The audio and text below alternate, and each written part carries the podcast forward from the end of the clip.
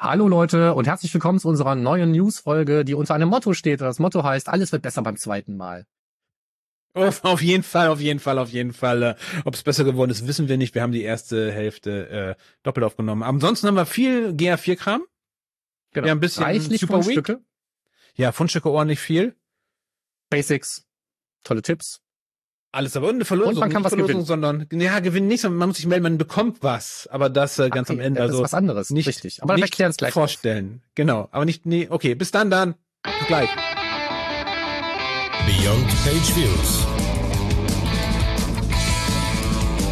Der Analytics-Podcast mit Markus Berschen und Michael Jansen.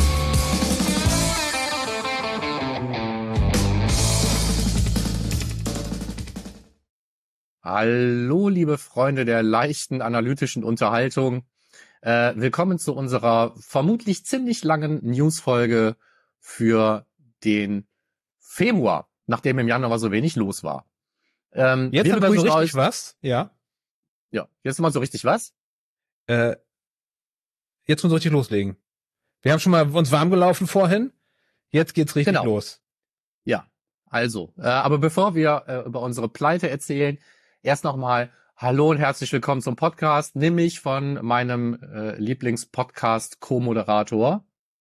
Michael Jansen, das bin ich aus Köln und äh, euch äh, eingeführt in diese äh, Show hat äh, der äh, Markus Bersch aus dem sonnigen, heute sonnigen Mönchengladbach.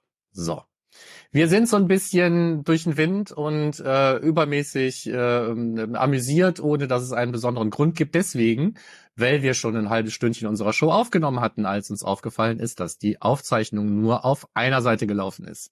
Deswegen sind wir hier für euch zum ersten Mal, für uns zum zweiten Mal am Anfang unserer Newsfolge für den Februar. Hatten wir schon lange nicht mehr. Hatten wir, glaube ich, bei den ersten ein, zwei, drei Sendungen irgendwann mal, die erste Sendung dreimal oder so, auf jeden Fall, so hatten wir es schon lange nicht mehr. Nee, und dass es so spät aufgefallen ist auch nicht. Aber wurscht. Mal gucken, für, wofür es gut ist. Trotzdem wird es wahrscheinlich ein bisschen länger, weil wir haben echt eine echt lange Liste abzuarbeiten und deswegen gehen wir gleich über das relativ kurze Housekeeping, damit wir durch unsere Kategorien kommen. Das Housekeeping besteht heute nur aus einem Eintrag. Vielen Dank, liebe Jolle, für deinen Kommentar. Ähm, du hast Beyond Pageviews in einem Blogtitel gefunden, ähm, der überhaupt nicht mit unserem Podcast zu tun hat, aber dir ist das Gleiche passiert, wie was uns auch passiert wäre. Es hat dich getriggert, insofern danke für dein Fundstück, hat uns sehr gefreut. Und die Autorin kommt auch später nochmal in unseren Fundstücken vor, von diesem Posting. So, wenn das, das mal keine tolle Überleitung ja, aber ist, aber noch nicht im Check-in, das ja, wäre nämlich unsere nächste Kategorie. Nein, wir checken ein. Ähm, wir checken ein mit dem Thema, wo du selber schon gesagt hast, wir müssen wahrscheinlich ein bisschen mehr über die Super Week reden, ohne dass wir da gewesen sind. Genau, ähm, wir überlegen es immer, da hinzufahren und dann doch nicht. Und das sind, für diejenigen, die es nicht kennen, die Super Week gibt's schon seit, glaube mindestens seit achtzehnhundertzwölf. Ähm, da treffen sich äh, Web Analytics oder generell Digital Analytics Menschen und äh, irgendwie fünf, sechs, sieben Tage hängen die zusammen rum, machen jeden Tag je acht Stunden lang Sessions und abends noch die äh, Fireside Chat oder wie auch immer sie das nennen.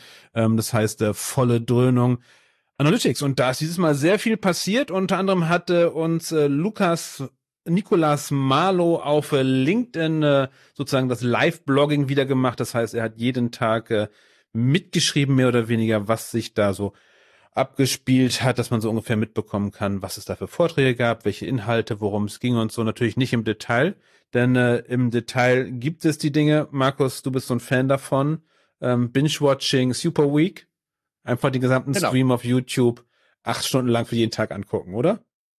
Genau. Also als man sich achtzehnhundertdreiundneunzig noch mit Abacus da getroffen hat, ähm, haben die noch nicht live gestreamt, aber ich glaube seit letztem Jahr, also vorher gab es immer ausgewählte Videos, letztes Jahr war das glaube ich so zum ersten Mal echt, dass man für jeden Tag irgendwie einen Livestream hatte über mehrere Stunden und das gab es dieses Jahr auch, es ist noch auf meiner Playlist, ich habe es mir noch nicht abends angeschaut, es läuft im Moment einfach noch anderes Zeug, aber ähm, ich fand das immer, äh, also im letzten Jahr fand ich das ein gutes Angebot und ich werde es dieses Jahr auch annehmen, aber du hast wie gesagt ja dann das, den Live-Blog gefunden und dann gibt's von äh, Duck Hall auch noch so ein so eine Art Rückblick und eine Überzeugungsliste, warum man sich das nächstes Jahr unbedingt antun sollte. Ja. Das und du hast ein Technikfundstück dann gehabt, sozusagen, durch die Super Week? Genau, ich hatte ein, ein Tech-Fundstück. Mal schauen, ob wir es vernünftig erklärt bekommen. Im Google Tag Manager ist es ja üblicherweise so, dass man, äh, wenn man für G A vier ein Tagging verbaut, mindestens zwei Tags braucht, nämlich einmal das Google Tag und dann noch ein Event Tag, mindestens ein Event Tag, was dann mindestens ein Event sendet. Oder oft, man kann da ja sehr ähm, kreativ werden, ähm, auch mit einem einzelnen Event Tag, ordentlich über den Data Layer gesteuert, ganz viele unterschiedliche Events senden, einschließlich E-Commerce.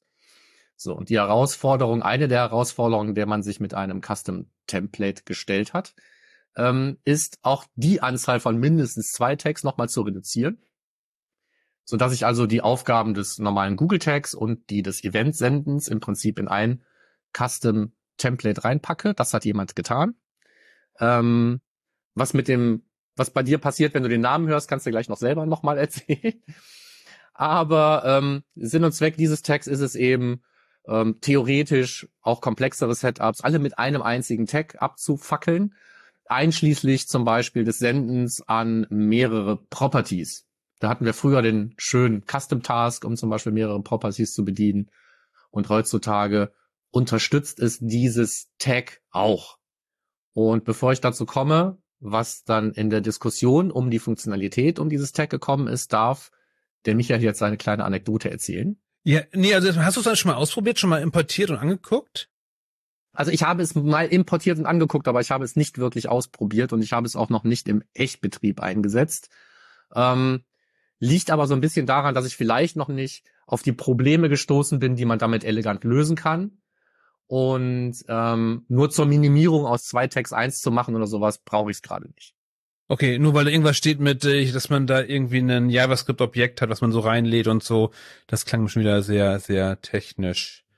Aber ja, aber es, ist, es geht darum, dass man eben auch sehr einfach ähm, die die ganzen Parameter mit Werten bestücken kann, direkt über den Data-Layer gefüttert und so weiter. Aber ähm, wie gesagt, dann, dann nehme ich einfach eine Custom-JavaScript-Variable und kann eigentlich auch mit den aktuellen Tags von Google, die es da so gibt, arbeiten.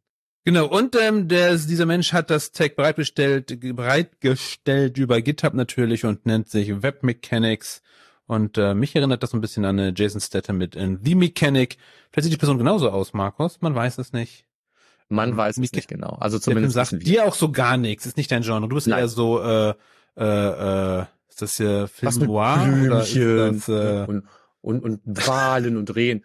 Nee, ich, das ist, ich bin, bin, das Action-Genre ist einfach nicht meins. Es muss. Ja, was ist denn dann dein Genre? Action, dann wenigstens im Weltraum, sagen wir mal so. Ja. Ähm, äh, ja, so. Und in, du, du magst äh, uns nicht verraten, was dein Genre ist, ne? Ich sag doch, ich sag, das ist ganz klar, alles, was mit Science-Fiction und Fantasy zu so, tun okay, hat, das okay, geht bei mir. Weltraum, also, okay. Wie gesagt, Action dann wenigstens im Weltraum. Ja. Ja, also so wie Independence Day, der war auch jetzt am Wochenende, die irgendwie. Ja. Ist ja auch mehr so ein Actionfilm. Komm, ist egal, wir schweifen ab. Ähm, was ich eigentlich nämlich erzählen wollte, ist äh, nämlich ein, zusammen... Eins noch, Passenger. Dann hast du aber Passenger gesehen, ein, oder? Einen haben wir noch. Ja, ja, doch, habe ich. Passenger. Ist das dann dein Genre? Weltraum? Da kann ich, da kann ich, kann ich was mit anfangen. Okay, cool, gut. Da hätten wir das schon mal wieder geklärt. So, weiter geht's, Markus. Jetzt darfst du. Ähm, so.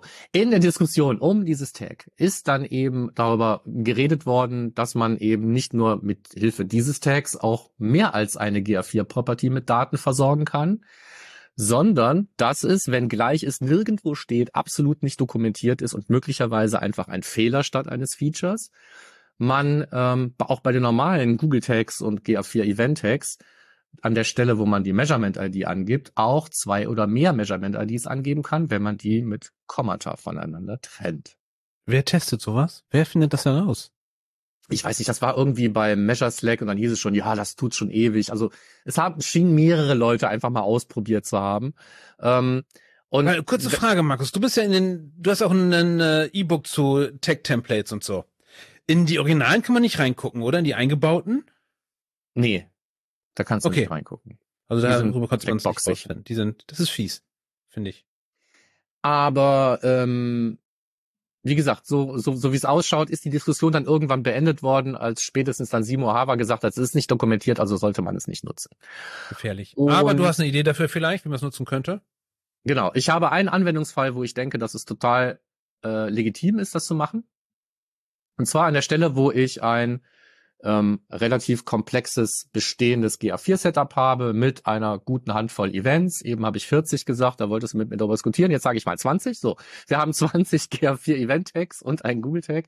Und ähm, jetzt kommt man auf die gute Idee, ähm, sein Setup durch einen eigenen Endpunkt in Form eines Server-Side Google Tag Managers zum Beispiel ähm, technisch aufzuwerten und all die tollen Dinge zu nutzen, die ein Server-Side Google Tag Manager einem so gibt.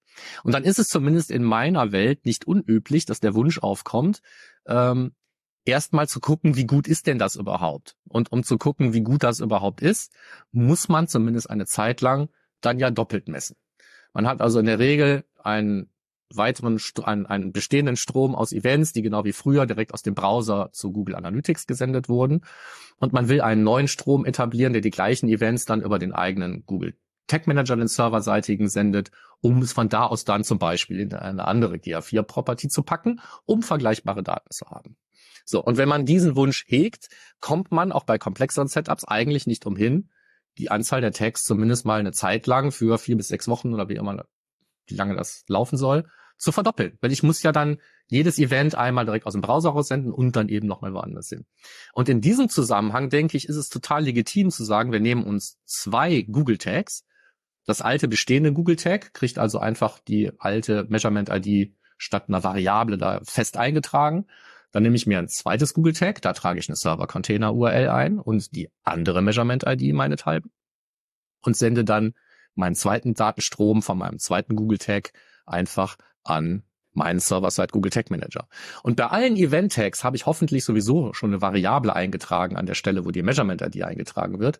Da nehme ich mir diese Variable und trage meine zweite Measurement I D einfach nach einem Komma zu der ersten mit ein. Und das sorgt dafür, dass ich zwei getrennte Konfigurationen habe, einmal für den Browser, einmal für den Server. Und alle Events werden durch diese Kommaliste eben an beide Datenströme gesendet. Und ich kann dann eben, ohne ähm, das Setup so aufzublähen und alle Tags zu verdoppeln und den ganzen Kram nachher auch wieder zurückzubauen, ähm, über eine beschränkte Zeit eben dieses duale Setup dann auf Herz und Nieren prüfen. Nicht, dass ich das schon gemacht hätte, aber das nächste Mal, wenn jemand kommt und sagt, lass uns den ganzen Mist einfach mal verdoppeln, da wäre ich durchaus geneigt, das einfach mit so einer Kommaliste mal zu probieren. Jo, auf jeden Fall mal testen. Jo. Jut. Aber dann denk verlassen dran, wir die gefährlich, nicht, nicht dauerhaft und so. Ja, ähm, ne? Wir wollen nichts kaputt spielen. Aber für, für, für, für solche Anwendungsfälle oder wenn man irgendwie was testen will oder sonst was oder irgendwas zeitlich begrenzt in eine zweite Property fließen soll, glaube ich, kann man das einfach mal machen. Es scheint ja jetzt schon seit Jahren zu funktionieren. Vielleicht wird es jetzt repariert, wenn es jetzt über die Super League irgendwie in den Fokus gekommen ist. Dann müsst ihr halt das andere Template verwenden, Pech gehabt. Ne? So, dieses Ding von äh, Jason Statham. Idiot. Dann haben wir hier noch was für euch als Hinweis. Wenn ihr ähm, Beratung und Implementierungsunterstützung für richtig teuer Geld gewinnen wollt, dann geht doch mal bei Mike Bruns von Metrica dabei. Er feiert mit Metrica nämlich sein verflixtes siebenjähriges Jubiläum und macht das mit einem Gewinnspiel. Den Link dazu packen wir euch in die Shownotes. Da gibt's Beratungs- und Implementierungspakete. All you can ask sozusagen bei all, ihm all ein Jahrespaket mit Implementierung, mit Kurs, mit allem drum und dran. Und Surfix und Schulungen und dann bist du auf jeden Fall scheiße schlau nachher. Also äh, wenn ihr da Bedarf habt, dann macht einfach an dem Gewinnspiel. Äh, nimmt an dem Gewinnspiel teil. Macht an dem Gewinnspiel mit. Hätte jetzt nicht so toll geklungen, glaube ich. Ja, ähm, ansonsten hast du jetzt noch einen weiteren Service-Hinweis. Update. Ein weiterer Service-Hinweis. Ein ähm, Service-Hinweis, der die wahrscheinlich kleine Menge an Leuten betrifft, die sich eine Kopie ihres... Unvernünftigerweise ihres, unautomatisiert. Und, und ja, und, und vor allen Dingen nicht täglich aktualisierend, aber jetzt lass uns den Satz nochmal von vorne anfangen. Also dieser Service-Hinweis ist für alle Leute, die eine Kopie ihres clientseitigen Google Tag Manager Containers irgendwo auf ihren eigenen Server gelegt haben, damit der Tag Manager Container nicht vom Google Server geladen werden muss. Ich kenne ähm, diese Menschen nicht. Ich kenne welche davon und bin selber auch schuldig. Und ähm, ich habe aber lustigerweise aus verschiedensten Gründen nicht von diesem Problem gewusst, bevor man mich nicht per E-Mail darauf hingewiesen hat. Vielen Dank nochmal dafür. Ich habe eben nochmal gesucht. Ich finde die E-Mail nicht mehr. Deswegen kann ich mich nicht mehr namentlich bedanken. Aber jemand, der diese Praxis auch pflegt, hat herausgefunden, dass sich das Format des, also ähm, der Inhalt dieses Google Tag Manager Containers einfach geändert hat. Ne? Google hat ja an vielen Stellen rumgebastelt und das hat jetzt in letzter Zeit auch dazu geführt, dass auch wenn ich keine neue Version mache, der Code, der vor ein paar Wochen irgendwie noch rausgekommen ist, wenn ich den Tag Manager Container abgerufen habe, nicht mehr der gleiche ist, der heute abgerufen wird. Ähm, was dafür sorgt, dass wenn ich diesen veralteten Code auf meinem eigenen Server gelegt habe und damit jetzt im Moment versuche, im Browser ein ordentliches Tracking aufzubauen, das eventuell nicht ordentlich funktioniert und mir da Events fehlen. Was blöd wäre. Und deswegen hier nochmal der Service-Hinweis. Habt ihr eine Kopie auf einem, auf einem eigenen Server und wird die nicht regelmäßig automatisch aktualisiert, macht es jetzt bitte manuell. Oder guckt zumindest mal nach, ob euch Daten fehlen. Und wenn euch welche fehlen, dann wisst ihr warum. Dann macht ein Update. Genau, und mit regelmäßig meinen wir nicht bei jedem Versionsupdate, sondern tatsächlich äh, täglich, wöchentlich et cetera. Genau. So, und dann eine kurze und Frage an dich, Markus. Kann ja auch täglich laufen. Eigentlich. Ja, eigentlich, ja. ja. Ähm, kurze Frage, heißt das S S G T M oder S G T M für Server-Side Google Tag Manager? Ich frage mich das mal Wenn wieder. Die Masse entscheidet, dann heißt es S G T M, weil das. Die Masse hat noch nie richtig entschieden. Nee, weil das offensichtlich. Nur tote Fische schwimmen mit dem Strom. Nur tote Fische schwimmen mit dem Strom. Also ich musste mir damals die Abkürzung noch selber einfallen lassen, weil ich relativ früh angefangen habe, darüber zu schreiben. Ich hatte mich für mich selber für S S G T M entschieden und so werde ich es auch beibehalten, weil es eben Server-Side Google Tag Manager heißt und nicht nur Server Google Tag Manager. Und ähm, deswegen ist das für mich S S G T M. Aber wenn jemand S G T M schreibt, kann ich ihn weder verurteilen noch missverstehen. Ähm, das hält mich aber nicht davon ab, bei meiner Schreibweise zu bleiben. Oder bei unserer. Du siehst das ja ähnlich wie ich. Ja, da bin ich voll bei dir. Okay, jo. Dafür danke. Dann, äh, und jetzt? Wo wir bei Buchstaben sind, können wir jetzt über den in den Blog springen. Lass uns über G A vier reden. Und über verwirrende Buchstaben reden, die ich noch, ähm, wo ich meinen Blogpost damals zum äh, Consent Mode zwei Punkt null F A Q geschrieben habe, auch erwähnt habe, dass es einen weiteren Parameter gibt und da steht als Wert immer Syfam dahinter und keiner weiß, was das heißt. Das ist inzwischen aber entschlüsselt worden, ähm, veröffentlicht zumindest von Simo, ich weiß nicht, ob er es selber rausgefunden hat, aber wir wissen jetzt, was hinter diesen Buchstaben Syfam steht, die da in diesem D C M irgendwas, ich habe es ganz alle vergessen, wie der Parameter heißt. Dies, aber, D M A underscore C P S. Ah, genau, C P S, so, so war's. Und ähm, dahinter stecken die Dienste, die wir jetzt seit einigen Wochen, ich weiß nicht mehr genau, wann es war, in den Einstellungen zum Google Tag, zum Datenstream zum Beispiel für G A vier oder wahrscheinlich auch in den Einstellungen zum Google Tag für einen Google Ads Datenstrom, ähm, da kann ich einstellen, mit welchen Diensten Daten, Daten geteilt werden sollen. Recommended ist natürlich all, deswegen ist das vorausgewählt. Man kann das aber ändern. Und dann kann man bei einzelnen Diensten ein Häkchen wegnehmen. Und diese Dienste sind äh, die Suche, YouTube, äh, Play, Shopping, äh, Google Ads und Google Maps. Die kann ich einzeln ausschalten. Und in genau dieser Reihenfolge stehen diese Dienste auch für die Buchstaben. Also S wie Search, Y wie YouTube und so weiter. Das H steht für Shopping, weil das S schon vergeben war. Aber der Rest ist klar, A für Ads, M für Maps. Ähm und wenn ich einzelne von diesen Diensten ausschalte, verschwinden auch die einzelnen Buchstaben aus diesem Syfam-Parameterwert, der da immer drin steht. Wenn ich also genug ausschalte, wenn ich nur noch Search anlasse und Ads und Maps, dann steht da halt Sam und nicht Syfam. Also ist das auch entschlüsselt. Das ist jetzt, äh, weiß ich nicht, falls sich andere Leute auch immer gefragt haben, was das ist. Vielleicht bin ich auch der einzige Nerd oder offensichtlich hat sich Simus auch gefragt. Ähm, das ist jetzt entschlüsselt. Ja, und welche Auswirkungen hat das, wenn man das ein- oder ausschaltet? Gute Frage. Auch da gibt es eine Hilfeseite, die mir nicht wirklich weitergeholfen hat. Aber wenn ich es richtig verstanden habe, ist man ja dazu gezwungen worden, den Leuten mehr Kontrolle über den Datenfluss zu geben. Und die Hoffnung ist, es ist so gut versteckt, dass keiner von diesem Recommended weggeht. Ich gehe davon aus, wenn ich äh, Ads zum Beispiel ausschalte, dass die Daten tatsächlich nicht mehr mit Ads geteilt werden können, egal was ich sonst im Consent-Mode eingestellt habe oder sonst wie.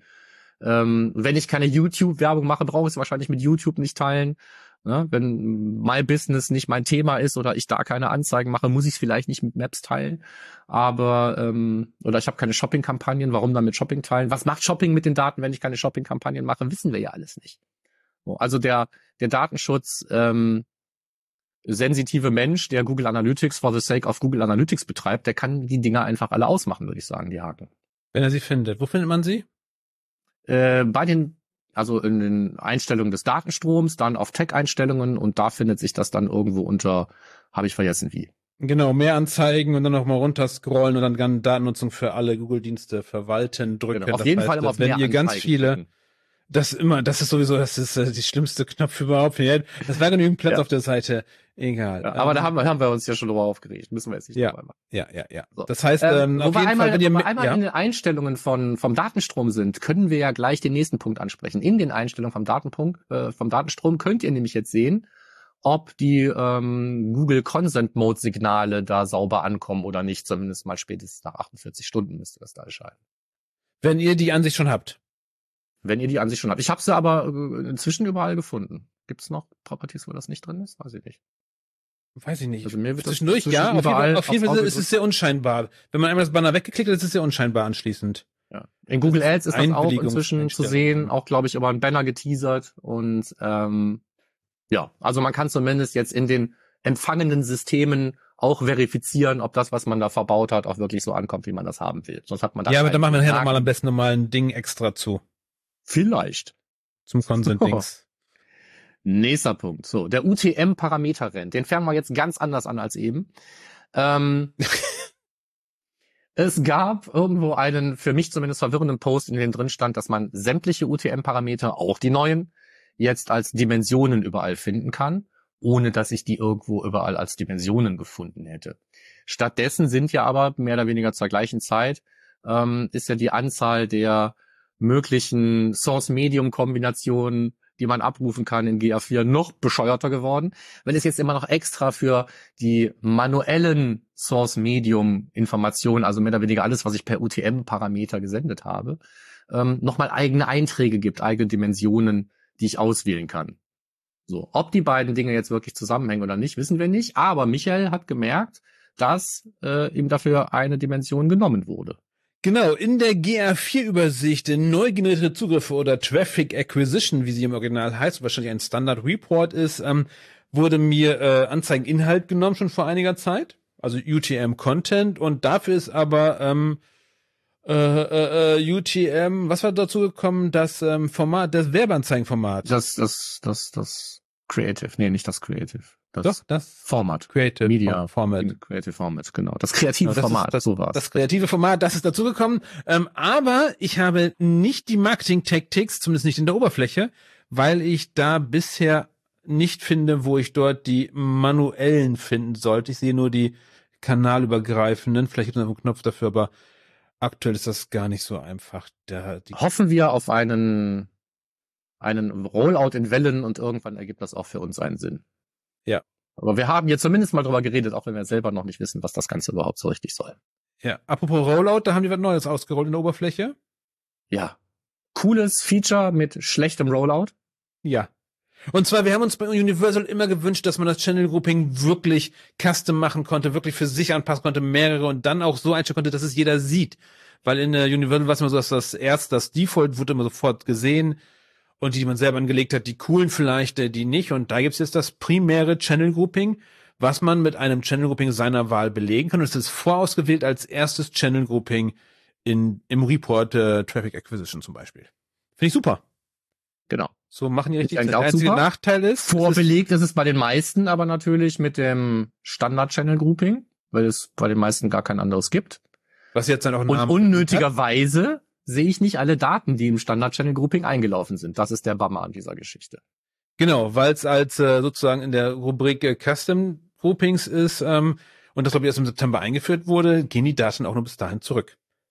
Das ist so meine These dahinter. Auf jeden Fall, wenn ihr ähm, dann über mehrere Wochen und Monate zurückschaut und ihr habt Daten nur ab, ab September, dann seid ihr im primären Channel-Grouping, dann schnell auf das Standard-Channel-Grouping umstellen. Also das da drunter in der primären Dimension, dann habt ihr wieder alle Daten. Also keine Angst, die Daten sind nicht weg. Ja. So sieht's aus. War ein bisschen dummer Launch, aber okay. Na, apropos, apropos dumm. dummer Launch. Wo wir gerade von dumm reden. Ähm, es hat sich herausgestellt, dass es eine unter bestimmten Umständen eine dumme Idee ist, auf diesen relativ neuen Button zum Zustimmen des äh, Verarbeitens von User-Provided Data oder vom Nutzer bereitgestellten Daten. Ich ähm, struggle da immer mit diesen beiden deutsch-englischen Oberflächen. Aber es gibt für diese User-Provided Data-Geschichte eben einen Button, der bei den äh, Einstellungen zur Datenerhebung ist, da wo auch Signals und so weiter wohnt.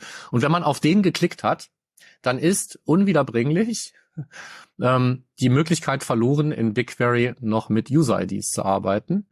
Und man kann das auch nicht mehr zurückstellen. Das heißt also, wer Daten in BigQuery auswertet, wer mit User-I D arbeitet und noch nicht auf diesen Knopf geklickt hat, tut es besser nicht. Genau, soll irgendwann anders werden, aber zum aktuellen Zeitpunkt ist das eine doofe Idee.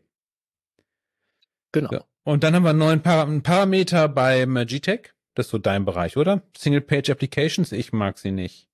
Ich mag Single-Page-Applications auch nicht, vor allen Dingen deswegen nicht, weil sie halt oft irgendwie mit Problemen ähm, zu kämpfen haben, die daran liegen, dass ähm, ja mein Referrer nicht so wirklich weggeht, wenn ich nur einmal einsteige und danach eigentlich äh, innerhalb meiner Single-Page-Application zwar bei History-Changes navigiere und ganz viel passiert, aber der ursprüngliche Referrer noch da ist. Und ähm, deswegen kämpfen viele inzwischen schon in ihren Single-Page-Application-Setups bei G A vier ähm, in Form von zusätzlich oder mehrfach getriggerten Google-Tags. Das heißt also, die eigentliche Idee ist, wenn das Google-Tag feuert, nur wenn die Seite aufgerufen wird zum ersten Mal und man sich danach durch die Single-Page-Application bewegt und längst irgendwo ganz anders angekommen ist, auf einer ganz anderen U R L eigentlich, Um, dann werden alle Events, die das G Tag automatisch über dieses Enhanced Measurement erhebt, wie Scroll-Events und ausgehende Link-Klicks und File-Download und all so Schnickschnack, um, wird halt immer noch unter der alten U R L gesendet, die ursprünglich da war, als das G Tag initialisiert wurde, als man es beim Laden der Seite um, eben nur einmalig geladen hat. Wenn man dagegen kämpfen will, muss man also im Prinzip jedes Mal, wenn so ein History-Change stattfindet, auch nochmal einen G Tag feuern. Und jetzt hat Google uns einen zusätzlichen Parameter geschenkt, der genau für dieses, dann nur für diese Root Change Events gedachte zweite G Tag ähm, vorgesehen ist. Der neue Parameter heißt Update und wenn ich den auf True stelle, dann weiß dieses Tag, dass es also ein so ein Tag ist, was nur in einer Single-Page-Application irgendwie stattfinden, stattfindet. Und sendet dann zum Beispiel auch keinen automatischen Page-View, egal was da sonst bei dem anderen G Tag, ähm, bei dem anderen Google-Tag konfiguriert war. Und in der Anleitung steht eben auch explizit drin, dass man nicht umhin kommt, sowohl die Page-Location als auch den Page-Referrer mit seinem alten und neuen History-Fragment zu überschreiben, weil der ganze Käse sonst nicht funktioniert. So. Das heißt also, sowohl der neue Parameter ist hilfreich, als eben auch der explizite Hinweis, das so zu tun, weil äh, so ein bisschen aus alter Angst, aus Universal-Zeiten, äh, da hieß es immer, ja, nicht am Page-Referrer rumspielen, da geht alles kaputt und so. Ähm, da scheinen in vielen Köpfen noch entsprechende Ängste zu stecken und die scheren sich dann oder scheuen sich in ihren Single-Page-Applications ähm, am G A vier Setup mit dem Referrer rumzuspielen. Und hier steht es jetzt e- e- endlich mal extra auf einer Hilfeseite und ich hoffe, das ähm, löst das Problem auch. Ich habe ähm, lustigerweise heute noch von jemandem eine E-Mail gekriegt, der mich auf genau dieses Problem angesprochen hat und habe ich gesagt, hier gibt's doch mal diesen Update-Parameter, mach das doch mal, wie das in der Hilfe steht, guck mal, ob es besser wird.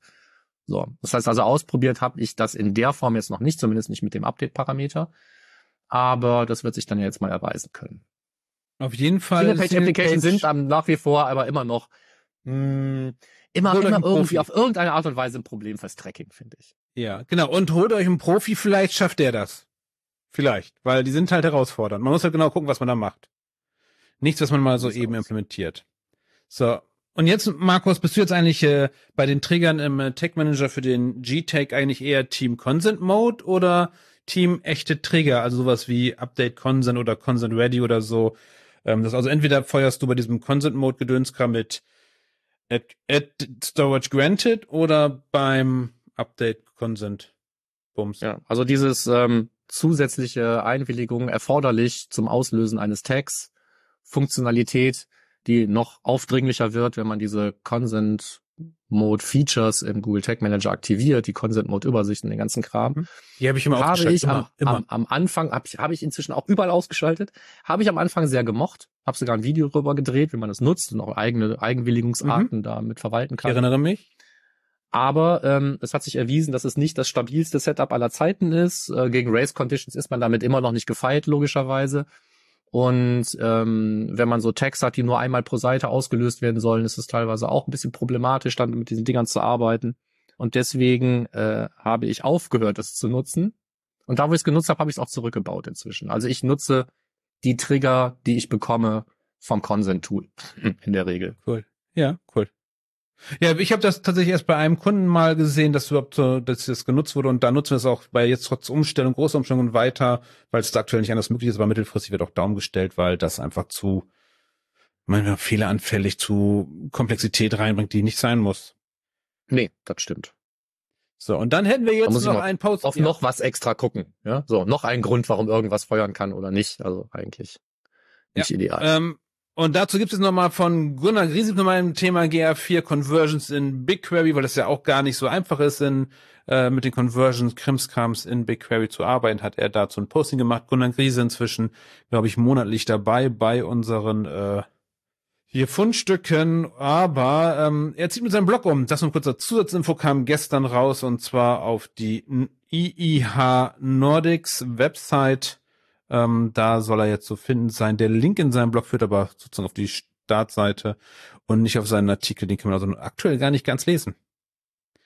Das schon mal zur Info. Ich finde ja so private Blogs besser als irgendwie so auf Firmenseiten. Wie findest du das, Marco? Ja, die Frage ist, was was was machst du, wenn du die Firma wechselst? Nimmst du deine Inhalte mhm. mit? Keine ja. Ahnung. Ja, however. Finde ich so, schade. Damit aber, werden aber wir wie auch immer klassisch bei Fundstücken angekommen.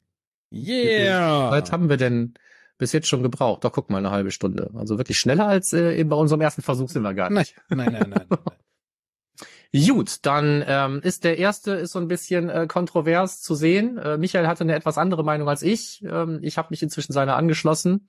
Nichtsdestotrotz, es geht um das Plugin G T M V W P, was ja relativ weit verbreitet ist in der... Ist super! Ähm, Ja, ich mag nee, das. Ich mag es auch sehr gern.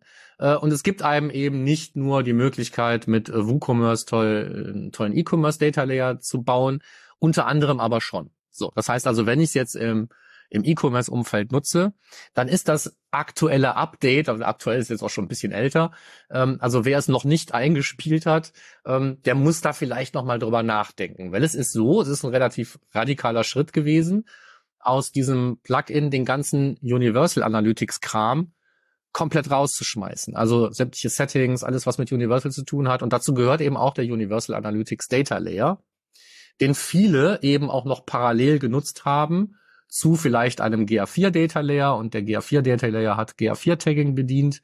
Und ähm, der Universal Data Layer hat vielleicht zum Beispiel noch so ein Facebook Tagging bedient, was man mit dem ähm, Custom Template von Facebook, was ursprünglich mal von Simo Ahava gewesen ist, betreibt, weil das Ding halt immer noch auf dem alten Universal Analytics Data Layer gesessen hat. Hat man also jetzt dieses Update installiert, ohne vorher zu lesen, was da so alles passiert, und hat genau so ein Setup, was irgendwie von dem alten Universal Data Layer abhängig war, dann hat man jetzt natürlich ein Riesenproblem. Dann kann man eigentlich nur manuell downgraden, weiß ich nicht, alte Version besorgen, aus der Sicherung per F T P hochladen oder sonst was, ähm, weil alles, was mit Universal zu tun hat, ist halt raus aus diesem Template. Und obwohl ähm, sich der Autor viel Mühe gegeben hat und sogar diesen Fall, dass zum Beispiel jemand mit diesen nicht mehr wirklich gepflegten Templates für für das Facebook-Pixel arbeitet, äh, der hat das Ding dann nochmal ähm, bei GitHub geforkt, hat eine eigene Version ähm, angelegt und hat dafür gesorgt, dass man eben dieses Facebook-Tagging auch nutzen kann, wenn nur in Anführungsstrichen ein G A vier Data Layer da ist. Das heißt also, das Ding ist auch nicht mehr angewiesen auf Universal. Aber nichtsdestotrotz, wie das halt so ist mit Plugins, die werden halt mal einfach so schwupp regelmäßig aktualisiert. Wer liest da schon Release Notes? Und Michael hatte auch den guten Einwand, es gibt ja durchaus noch Universal Setups da draußen, zumindest mal für drei sechzig. Ähm, wenn einem da jetzt irgendwie der Data Layer durch die Lappen gegangen ist, dann ist das natürlich schon einschneidendes Update, was man da vielleicht lieber nicht einspielen sollte. Und in, in ich meiner Welt wäre das smart. Ja, ja. ja. So, also in meiner Welt wäre das nicht mehr braucht, möglichst früh abzuwerfen. Ne? So. Ja, aber man braucht ihn halt. Also man kann es ja schlecht entscheiden. Aber es ist seine Entscheidung. Von daher ist sein Plugin kostet nichts. Von daher äh, ganz okay. Ähm, was ich noch verwirrend finde noch jetzt, was mir noch aufgefallen ist, ist, dass er einen Sprung auf eins Punkt zwei macht als Version. Oder ein, nee, eins Punkt zwei null, also auf zwanzig. Und es ist ja eigentlich Breaking Changes. Wäre für mich eine Version zwei, oder? Ja, hätte man vielleicht auch machen können. Ich glaube aber nicht, dass es was geändert hätte. Eine Versionsnummer. Noch subtiler als... Achten, achten die Menschen da nicht drauf. Okay. Ähm, gut, nicht so wie bei äh, Google Analytics äh, drei und vier und äh, hat sich auch nichts geändert. So, stimmt natürlich nicht. So, so bei dem einen gehen Funktionen, zu, ja. beim nächsten kommen Funktionen dazu. Ähm, und zwar bei Amplitude. Äh, bei Amplitude hat sich was getan. Die haben äh, auch groß gefeiert irgendwie... Ähm, durchgeputzt und alles neu macht der Mai. Unter anderem sind aber neue Features dazugekommen, wie A B Testing oder Session Recordings. Und äh, ich hatte gedacht, das ist vielleicht eine gute Gelegenheit, nochmal darauf hinzuweisen, dass Amplitude ja sich auch als Alternative selbst für Setups, die eigentlich gar nicht aus der Produktanalyse-Welt kommen, sondern eher so aus der Web-Analyse-Welt durchaus angeboten hat. Man kann ja immer noch damit auch Marketing-Erfolgskontrolle machen. Man kann auch damit ein E-Commerce-Setup betreiben. Und das, was Amplitude interessant macht, sind diese hunderttausend monthly tracked Users, die die Grenze zur der kostenlosen Version markieren. Da geht es also nicht um Events, Sessions oder sonst was, sondern um die User. Wenn ich mehr als hunderttausend monatliche User hat auf seiner Webseite, kann damit also äh, auch umsonst tracken. Im Sinne von äh, die Lösung ist nicht kostenpflichtig. Umsonst ist ja nichts. Es muss ja ordentlich aufgesetzt werden und du musst auch mit den Daten arbeiten. Nichts umsonst. Aber auch das wäre vielleicht eine Tool-Alternative, wenn du gerade eine Liste erstellst, sollte die mit draufstehen. Ja, ich mag mal nicht, wenn dann keine Preise dabei stehen, wenn es dann weitergeht und so, wo es spannend wird und so. Bei, ähm, bei Amplitude. Ja, ja, muss man dann wahrscheinlich alles immer irgendwie erfragen. Dann bist ja, du in ja. so einem Sales-Cycle gefangen. Ja, ja, äh, mag ja, ich ja. auch nicht, aber ich kann den Leuten ja nicht vorschlagen oder Natürlich ähm, nicht. Vorgeben, wie die ein Business hast, führen müssen. Hast du es denn irgendwo mal noch im Einsatz oder so? Dass du mal damit rumgespielt oder so? Äh, ja.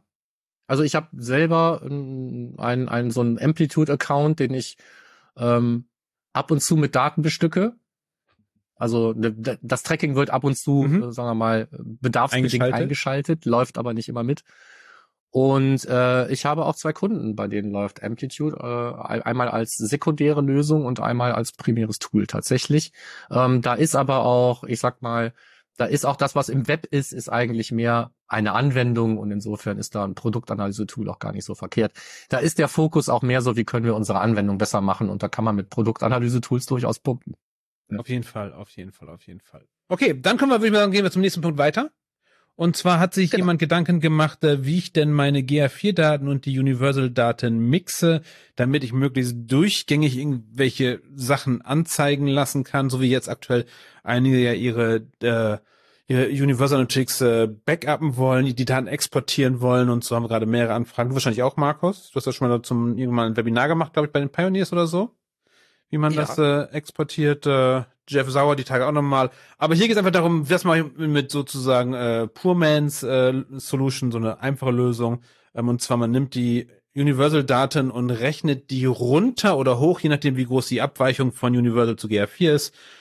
Und hat dann anschließend so eine Kurve, die dann gleichmäßig aussieht und nicht plötzlich wo einen Sprung hat, weil die Technologie gewechselt wurde. Finde ich keine schlechte Idee. Kann man eigentlich auch machen mit äh, Consent-Daten. Sobald der Consent anders eingestellt wird, habe ich ja andere Daten und kann dann wieder hoch oder runter rechnen, Markus, oder? Ja, theoretisch als Idee kann ich das wahrscheinlich machen, wenn ich äh, mit, ähm, also davon ausgehe, dass sich der zustimmende Teil genauso verhält wie der nicht zustimmende Teil, kann ich das theoretisch machen. Ja, auf jeden Fall. Ich glaube das nicht, dass auf, das so ist. Ja. Okay. das so. dazu. Aber nee, aber bei bei Nutzung oder Sitzung oder so, das wäre durchaus nochmal, äh, kann man überlegen. Aber das ist was anderes. Ähm, du hast noch ein anderes Thema zu Cookies, Banner? Genau, wir haben noch ein Thema zu Cookie-Bannern. Ähm, und zwar äh, hat das Oberlandesgericht Köln äh, befunden, dass das Cookie-Banner, was auf wetteronline punkt de zumindest zum Zeitpunkt der Urteilssprechung betrieben wurde, nicht in Ordnung ist, die haben es einfach übertrieben. Ne? So, wir, wir kennen alle irgendwelche komischen Dinger, die einen dazu zwingen, entweder ein Abo abzuschließen oder Werbung zu akzeptieren, und wir finden eigentlich die Einstellungen nicht und ablehnen finden wir auch nicht. Da war es ähnlich, ne? So ablehnen gab es halt im ersten Layer gar nicht, die Einstellungen waren schwer zu finden, und zu allem Überfluss war auch noch das X oben in der Ecke, ähm, hat als Bedeutung akzeptieren und schließen, ähm, und das war dann irgendwann den, selbst den Richtern zu bunt, und dann haben die gesagt, so geht's nicht. Ähm, das Problem ist halt, wenn man jetzt nicht gerade einen Banner hat, was genau die Sachen genauso schlecht macht wie dieses, sind andere Banner wahrscheinlich immer noch in Ordnung, aus rechtlicher Sicht, obwohl sie aus Datenschutzsicht natürlich eigentlich alles andere als in Ordnung sind. Also wenn man sich überlegt, es soll ja einen viel größeren Druck geben, eben im ersten Layer ein gleichwertiges Ablehnen zum Akzeptieren anzubieten, ähm, wie die Praxis da draußen heutzutage immer noch ist, teilweise eben auch gerade im, im Publisher-Bereich, ähm, da muss einem ja schon so ein bisschen gruseln. Ne? Also da gehen Anspruch und Realität noch so ein bisschen auseinander. Aber hier war es dann tatsächlich mal ein bisschen zu bunt, und zumindest so kannst du es jetzt nicht mehr machen. Ja, zumindest nicht bei Wetter Online. Woanders weiterhin gibt es ja keine Präzedenzfälle, auch wenn das viele immer glauben, das ist eine Einzelfallentscheidung. Genau. So, dann haben wir was Erfreulicheres. Ja, unbedingt viel erfreulicher, und zwar, ähm, wie baue ich eigentlich Dashboards? Tedwig Punkt com hatte neun Dashboard Design Principles mal aufgelistet. Es sind äh, die Sachen, die man sowieso immer beachten sollte, aber gerne mal der Vollständigkeit halber mal wieder hier im Podcast äh, dazu, was hatten schon öfters mal solche Themen. Das heißt, äh, ich muss mir überlegen, welche, wer ist eigentlich meine Zielgruppe, was soll das Dashboard eigentlich aussagen oder erzählen? Ähm, und natürlich ganz wichtig, äh, nicht einfach, weil Platz ist, noch irgendeinen Chart auf die Seite klatschen, so wie gerne, weil die so schön quadratisch sind, die ähm, Kreis- oder Tortendiagramme, und bitte auch nicht drei D. Ja, das schon. Aber wenn du, durchlesen wenn du Donut in den Shownotes. Donut ist in Ordnung, oder? Donut ist komplett in Ordnung. Und dann auch noch äh, mit äh, mit äh, A I nochmal ein bisschen äh, bunt machen und ein paar Streusel oben drauf. Dann ist das super. Donut ist immer richtig. Das äh, Donut-Diagramm. Sehr gerne. Gerne auch mit zwanzig verschiedenen verschiedenen Segmenten. Oder dreißig, ja, ja, klar. Oder so. Soll ja auch äh, unterschiedliche Geschmacksrichtungen. Die Vielfalt. Soll ja auch die Vielfalt zeigen. Des, äh, und Donut. Donut, genau. Möglichst kleine Segmente sind auch noch so ein Pro-Tipp. Ja. Dann lass mal was zu, zu, zu was Sauberem kommen. Genau, dann kommen wir mal zu was sauber, nämlich Data Clean Rooms. Ein oder zweimal hatten wir hier schon Beiträge zum Thema Data Clean Room, und für mich ist das ja immer noch so ein Ding, was ich nur aus der Theorie kenne. Ich selber bin kein Data Clean Room Nutzer. Nichtsdestotrotz ähm, habe ich einen Beitrag gefunden, der das ganze Thema ziemlich holistisch abdeckt, finde ich. Also erstmal, was ist ein Data Clean Room? Dann über die Historie, über die nicht ganz so unwichtigen Einsatzzwecke. Es geht auch so ein bisschen um Grenzen, was sind die Player, welche unterschiedlichen Geschmacksrichtungen von Data Clean Rooms gibt es, und brauche ich das nachher überhaupt wirklich, ja oder nein? Kann man sich wahrscheinlich besser beantworten, ähm, wenn man die Frage eh schon hat, nachdem man diesen Beitrag gelesen hat, und auch deswegen soll der hier, äh, weil mit viel Liebe aufgebaut, auch mit Liebe belohnt werden, und kriegt einen Link. Genau, Lese- und Verständniszeit schätze ich eine halbe bis Stunde bis Stunde, bis man alles verstanden hat. Schätze ich, und den Links gefolgt ist. Ja, und dann gibt's dann auch ein Video zu gucken und so weiter. Aber es ist, ja. ist halt... Ähm, ist, ich finde es super. Find, das ist, ist, ja. Toller Artikel. So. Hat's auch nochmal meine äh, genaue Anschauenliste geschafft. Äh, und jetzt zu einem kleineren Artikel auf Medium, wo es einfach darum geht, äh, welche Probleme haben wir eigentlich beim Tracking online, äh, was müssen wir da eigentlich beachten, äh, das heißt, äh, Digital Marketing Assets do not produce accurate data, wollen wir auch gar nicht, von wegen Tracking-Dinger sind keine Buchhaltungssoftware, kann man nicht oft genug sagen, finde ich. Nee, auch das wäre eigentlich mal ein T-Shirt wert. Ja. Genauso, Tracking-Dinger sind keine Buchhaltungssoftware. So, also schon bald unser Merch-Store. So. Und dann hast du bei bei Mods was ausgegraben, dass es die noch gibt, was? Ja, ich ich ich ich kriege ja immer noch mit, was da so im Whiteboard Friday so passiert. Ich finde es erstens beeindruckend, dass das Ding halt über tausend Jahre wirklich jeden Freitag irgendwie erscheint. Und ähm, hier war noch mal eins zum Thema ähm, Common Analytics Assumptions dabei. Und das ist auch so, passt auch in diese Evergreen-Ecke. Ne? Wir haben schon ganz oft gesagt, so ja, so die meisten Leute sagen, ja, ich kann all jeden und alles tracken und ich weiß, wie es funktioniert, und ähm, dann nochmal Engagement Rate und Bounce Rate und äh, sonst irgendwas. Ähm, also so ein paar von diesen Annahmen oder Fehlannahmen oder Dingen, wie man, wo man meint, wo Sachen herkommen, sind hier auch nochmal schön ähm, und unterhaltsam, finde ich, äh, vorgetont, und deswegen nochmal ein Whiteboard Friday hier bei uns in den Links. Genau, und äh, das ist übrigens äh, die Dana DiTomaso, die das äh, erklärt, die das Video hat, ähm, oder in dem Video äh, das erklärt. Äh, das ist die mit dem äh, Blogpost-Titel mit äh, Beyond Pageviews im Namen, Markus, übrigens, äh, nur mal ah, der Vollständigkeit okay. halber, ja, die Klammer vom anderen. Ja, ich habe eine Sache, ich habe das Video nicht gesehen, sondern nur die äh, Schreibspur gelesen sozusagen, und ich habe da einen Einwand, da geht's um Not-Z und dass das ein Bug in äh, in G A vier ist, ähm, dem ist nicht so. Not-Z ist kein genereller Bug in G A vier, sondern wirklich nur im Landing Pages Report. In allen anderen Berichten ist Not-Z eine super geile Funktion, ähm, weil es mir sagt, welche Dinger gibt's denn noch, aber haben keinen Wert. In Universal gab's das nicht, Markus. Da waren äh, Dimensionen, die keinen Wert hatten, waren unsichtbar. Und das finde ich tatsächlich in G A vier sinnvoller zu sagen, wie viele haben keinen Wert.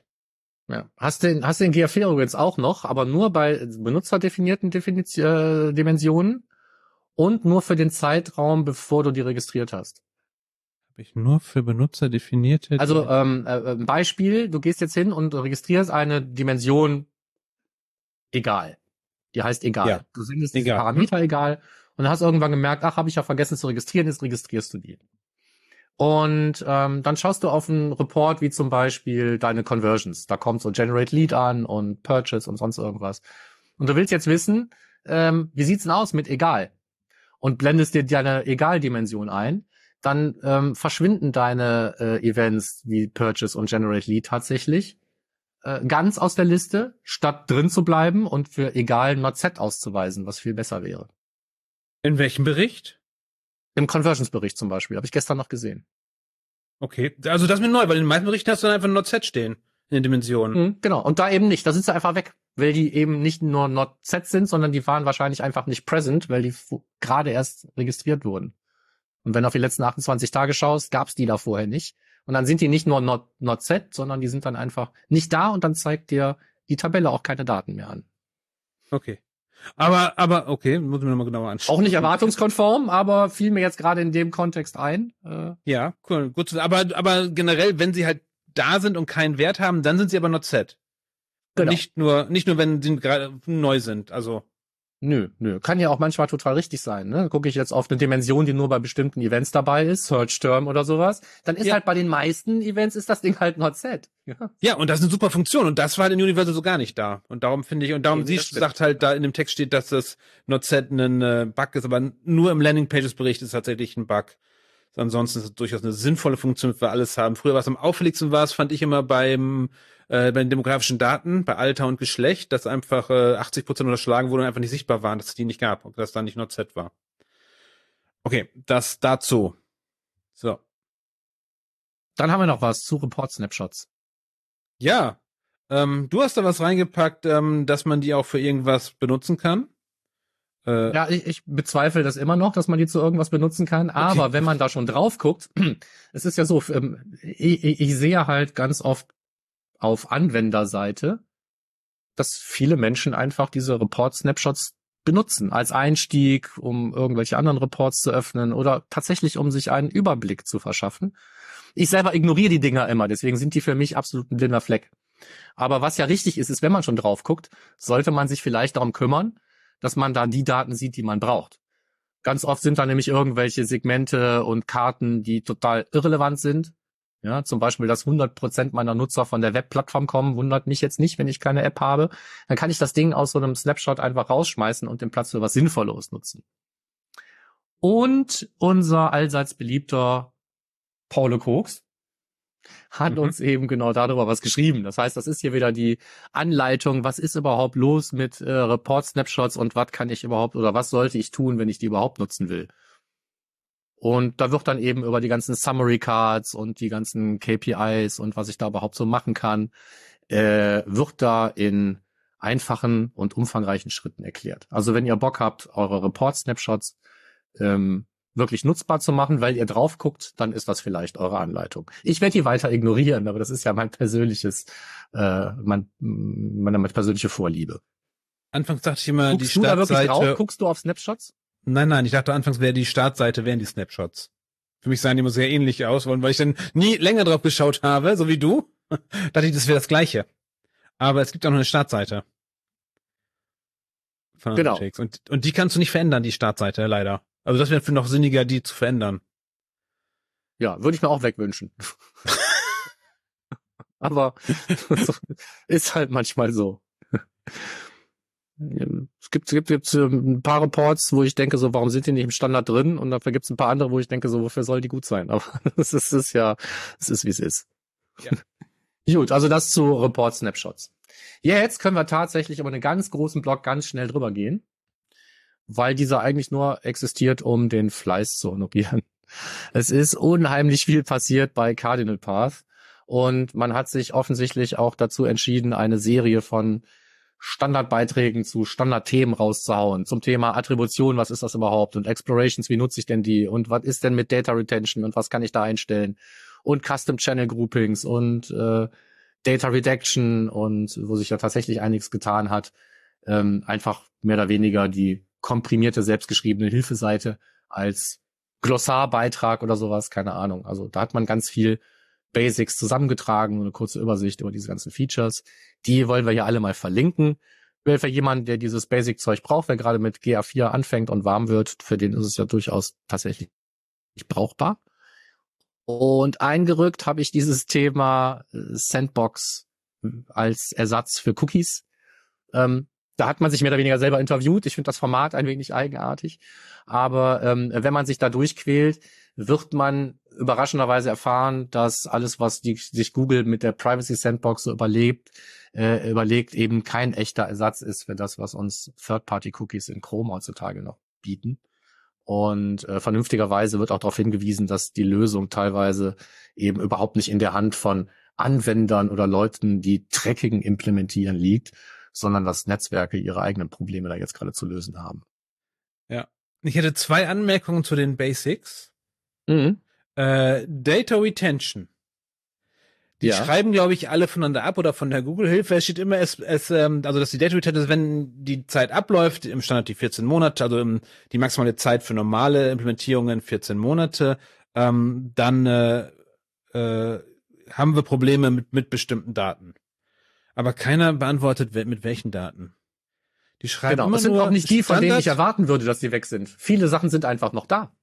Standard-Reports sind nicht affected. Aber was ist ein Standard-Report in G A vier, Markus? Ja, die, die unter Berichte drin stehen, würde ich meinen. Aber du kannst ja trotzdem, das war ja früher auch so, dass ich diese aggregierten Kennzahlen immer noch gesehen habe, die Nutzer pro Tag, Monat oder sonst was. Ja, ja. Aber dass die Daten tot waren nach Ablauf der Data Retention, wenn ich versucht habe, bestimmte Dimensionen, wie zum Beispiel den Browser oder das Betriebssystem dazu zu nehmen. Äh, das Kampagne ist heute aber nicht so. so. Eine. Okay. Bitte? Welche was? Kampagne war auch so ein Ding. Kampagne war möglicherweise auch so ein Ding, genau. So. Vielleicht und heute da, geht das teilweise ja. noch. Das finde ich sehr verwirrend. Was aber sicher ist, ist, nach Ablauf dieser Data Retention kann ich in Explorations nicht mehr reingucken, weil dann kriege ich ja. nicht mehr die Daten. Vielleicht meinen die eventuell diese da drunter liegenden Riesentabellen, wo die die ganzen Dimensionen sammeln, auf die sie dann zugreifen. Weißt du, was ich meine? Ja, ja, genau. Dass sozusagen die noch komplett da sind mit allen Dimensionen, die du zur Auswahl hast? Aber wir werden es ja, vielleicht du kannst Moment nichts mehr neu kombinieren. Das heißt, wenn es nicht irgendwie da war, dann ist es halt nicht mehr da. Aber ja, äh, wer weiß. Ja, ich weiß es tatsächlich auch nicht. Vielleicht habe ich auch einen Einfluss darauf dadurch, dass wenn ich Standardreports anpasse und sage, ich möchte mehr sekundäre ja, und primäre das Dimensionen hab ich auch haben, überlegt. Dass die dann auch dazugehören oder sowas. Keine Ahnung. Es ist tatsächlich, da hast du recht, immer noch so ein bisschen schwammig. Was geht jetzt wirklich weg und was nicht? Die Liste gibt's nicht. Ja. Ja. Und noch ganz kurz zu Data Redaction äh, Service-Hinweis. Ähm, diese Suchparameter ausschließen ist nicht für die Facebook-Click-I D gedacht, ähm, denn das macht eure Daten meiner Meinung nach nicht besser, wenn ihr dann da Facebook-Click-I D gleich habt oder Microsoft-Click-I D gleich redacted, ähm, da einfach komplett rausschmeißen aus der U R L dann, wenn wir sie nicht brauchen. Kannst du mir folgen? Ja, kann ich. Gut, dann äh, reicht das. So, okay. Äh, so, dann, wir kommen langsam aber sicher zum Schluss. Ähm, wir haben bei Matomo auch unheimlich viel, was sich da getan hat. Ich glaube, da wird jetzt gerade das nächste Plugin irgendwie durch Blogbeiträge gefeatured und so. Und man dreht da voll ab mit äh, Funnels und Conversion Rate Optimization und sonst irgendwas. Aber ähm, äh, erwähnenswert finde ich auf jeden Fall ähm, positiv, dass es jetzt einen eigenen Connector für Looker Studio gibt, für Matomo. Das heißt also von Matomo für Matomo. Man muss jetzt nicht mehr unbedingt Supermetrics kaufen oder äh, auf die generischen S Q L-Daten zugreifen, sondern es gibt einen Matomo-Connector. Das ist die schöne Nachricht. Und für die, die sich ähnlich wie ich ein bisschen aufregen wollen, können dann äh, einen anderen Beitrag anklicken, nämlich den zu den Top-Conversion-Metriken im Jahr zwanzig vierundzwanzig. Und da stehen dann die Top-Conversion-Metriken drin, auf die man denn so schauen sollte in diesem Jahr. So, mehr wird nicht verraten. Okay, vielleicht sage ich noch sowas wie, es ist die Average Visit Duration dabei. Eine Bounce Rate ist auch dabei. Trick. Bounce Rate ist natürlich auch dabei. So. Und die Exit Rate. Also da, da, da kriege ich die Krise, wenn ich sowas lese.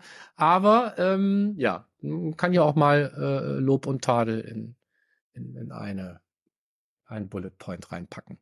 Ja. Damit sind wir raus und die Simo-Ecke ist veraltet, ne? So, das sind eigentlich. Ja, nur, nur, nee, nicht ganz. Nein, nein, nein, nein. Das eine ist veraltet, das ist von dir nochmal der Consent-Mode. Ich dachte, wollte sie nochmal erwähnen, habe ich gedacht, lass genau, ich mal nein, ich nicht. drin. So, ähm, so es gibt einen, äh, bei Team Simmer gibt es einen neuen Beitrag und zwar, wie kann ich mein Server-Side Google Tag Manager Setup ein wenig proaktiv monitoren? Was ist da eigentlich los? Eigentlich los? Was bedeuten diese Health-Checks und so, ähm, sowas alles? Und wie kann ich mir Alerts einrichten? Das alles äh, und Budget et cetera, das alles ganz fein gemacht. Für den bin ich auch total dankbar, weil wann immer sich jemand entscheidet, das irgendwie selber zu machen und nicht über so ein Full-Host, Full-Service-Hosting, ähm, kommt dann irgendwann die Frage auf, ja, aber wie, was muss, was soll ich denn, worauf soll ich denn achten? Und da kann ich jetzt einmal mal sagen, auf das, was da in dem Beitrag steht. Das ist schon eine sehr, gut. sehr gut weit. Das ist schon mehr als, das ist immer mehr, es ist mehr als einschalten. Es ist einfach, ähm, ja. Mehr als einschalten. Nee, ist es, ne? So, tatsächlich. Und man sollte eben wissen, so ansatzweise, wenn irgendwas nicht funktioniert. Und idealerweise weiß man auch noch, was man dann tut, um es zu beheben. Und all das äh, ist nicht so trivial, wie man immer so denkt. Egal, egal, egal. Wir sind raus aus den Fundstücken. Und da kannst du noch einen Tipp loswerden. Genau, Tipp des Monats ist, ähm, äh, wir haben auch schon eine Folge geplant für nächsten Monat auf jeden Fall äh, zum Thema BigQuery, so ein bisschen, was ist da los? Und ich durfte für die Website Boosting, in der ich jetzt ja, ich glaube, jetzt zum vierten Mal geschrieben habe, zum fünften Mal, ich weiß es gar nicht, genau, ähm, durfte ich was schreiben und ich habe mir das BigQuery als Thema genommen, Vor- und Nachteile, was muss ich beachten, wenn ich damit starte, wo muss ich hingucken äh, und äh, das ist tatsächlich äh, meine Leseempfehlung, Website Boosting. Gibt es übrigens ähm, auch inzwischen jede Ausgabe einzeln, ähm, die man bestellen kann und äh, versandkostenfrei zugeschickt bekommen. Das heißt, man muss nicht mehr zur Bahnhofsbuchhandlung laufen, sich das kaufen, sondern man kann das sich direkt zuschicken lassen. Marco, du hast das Abo, ne? Äh, ja, seit Ausgabe eins. Ja, hatten wir schon mal das Thema. Wer das Abo noch nicht hat und eventuell die ein oder andere Ausgabe von mir haben möchte, ich habe hier noch äh, drei Packs liegen. Der letzten drei Ausgaben, äh, schreib mir schnell über LinkedIn, äh, dass du eins haben möchtest und die schnell, den schnellsten schicke ich dann ein Dreier-Set einfach so zu. Also, wenn du es hörst, äh, schnell auf LinkedIn wechseln. Michael Jansen, das bin ich. Und mir kurz schreiben, dass du gerne was hättest. Und dann kriegst du was. Sehr schön. Ja. Können wir manchmal wieder was raushauen. Gut, dann noch schnell Termine. Ähm, ich habe da zwei. Das eine ist die, ich bin gespannt, ich hoffe, es, man spricht es dort auch Privacy for Marketers aus. Ansonsten wird es die Privacy for Marketers Konferenz werden. Oh, also ähm, in U K? U K ist doch eher Privacy, oder? Ja, deswegen, ich bin mir noch nicht ganz sicher. Ähm, aber es ist eine Konferenz der äh, Measure Minds. Die machen ja auch regelmäßig andere äh, on- mhm. virtuelle Online-Veranstaltungen. Es wird schnuckelig und voll. Und, neben und ein Deutscher ist diesmal Hack auch dabei, ne? Ein Deutscher ist diesmal dabei, habe ich gelesen. Hackfresse, die genau. da auf dem Bild zu sehen ist. Ich erzähle halt was zum Thema Consent Mode F A Q. Ähm, haben wir da eben aber auch Stefan Hamel dabei, wir haben Aurelie Pauls, wir haben überhaupt, und es gibt ein Tool ähm, mit einem Robotergesicht, das heißt ähm, Consent Mode Monitor oder so, keine Ahnung. Da wird also auch noch ein neues Tool vorgestellt. Ich weiß auch noch nichts darüber, das ist die vorletzte Session, die da irgendwie stattfindet. Ähm, ist so von nachmittags bis frühen Abend geht das und wer Bock hat, kann sich da anmelden, kostet auch nichts. Plätze gibt es noch. Ist ja virtuell. Okay, cool. Und dann hätten wir noch die O M K M S, achtzehnter vierter und auch mit dir, gehe ich von aus. Nee, nee, leider nicht. O M K M S kollidiert ja in meinem Fall jetzt mit dem S E A-Camp, hat ja schon gesagt, ich bin auf dem S E A-Camp. Ah. Aber das heißt ja nicht, dass es nicht trotzdem eine geile Konferenz wird. Mit einem Fall. tollen Line-Up und einer guten Location. Und ich war ja im letzten Jahr da. Ich habe mich sehr wohl gefühlt. Und geht ihr doch hin, fühlt euch auch wohl, wenn ihr Bock und Zeit habt. Okay, okay. Dann wären wir durch für Was? heute. Ja, Feedback Stunde, wisst ihr. Stündchen, ja, glaube ich. Ne? Ja. Mhm, mhm. Ähm, ja, Feedback wisst ihr ähm, gerne direkt äh, an Analytics at äh, podcast at analytics punkt de oder auf themenfrequenz punkt de direkt unter dem Blogpost oder per LinkedIn. Und wir freuen uns über jeden neuen Kommentar auf iTunes äh, oder auch bei Spotify. Äh, klingelt die Glocke. Nee, da muss man, glaube ich, einen Daumen hoch, einen Einmut hören, Daumen hoch, wie auch immer. Wir freuen uns auf jegliches Feedback. Das war's. Ja. Ich, ich war schon sagen, ganz lange nicht mehr dran. gucken bei, bei, bei Apple. Wir haben jetzt fünfundfünfzig Bewertungen. Ist da noch was passiert? Ja. Wie auch immer, wenn ihr wart, Dankeschön. Und bis zum nächsten Mal. Ciao. Ciao.